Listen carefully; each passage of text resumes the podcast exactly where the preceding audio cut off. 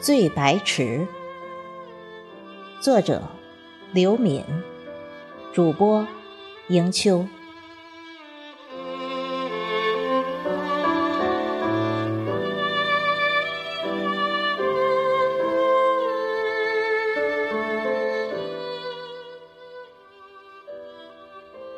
偶然路过一园子，有名号“醉白池”。学进去转了一圈，是淡季，游人不多，得以这里看看，那里望望。园子不甚大，倒也石碑雕像，曲径回廊，有三百年的老樟树，上百年的建筑。园中最为著名的是董其昌的四面厢房。围成一圈，中间为水榭，布局讲究，是董其昌商咏之处，也就是饮酒赋诗、供泼墨、供会友、供休闲听琴的地方。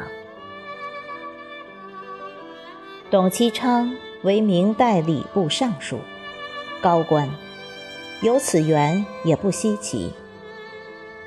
看介绍。此园宋代就有，为何到了明代就落入董尚书之手？是朝廷所赐，乡绅供奉，还是自掏腰包购入？或是巧取豪夺占为己有？不得而知。总归，园子的主人后来姓了董。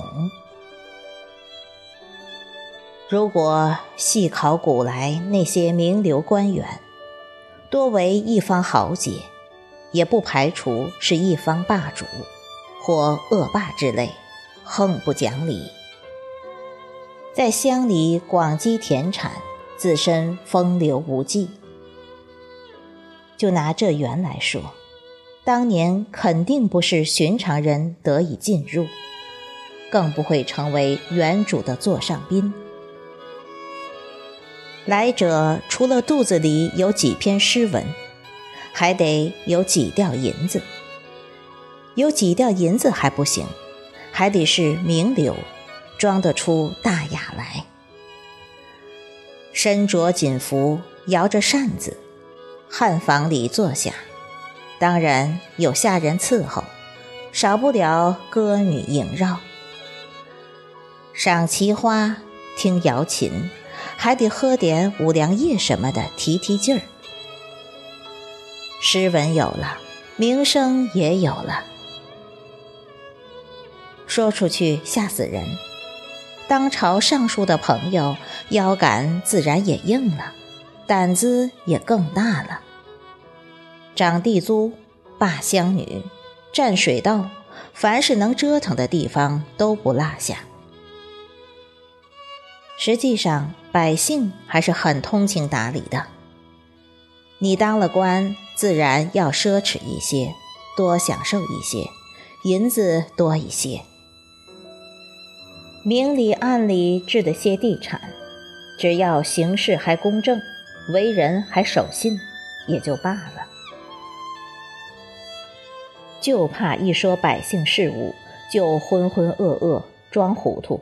那就太没天理了。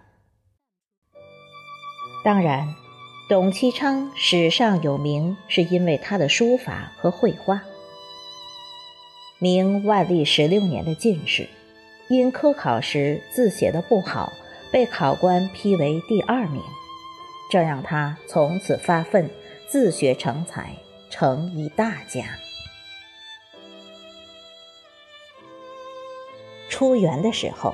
见隔壁又有一园在装修，经询问，是新辟的董其昌纪念馆。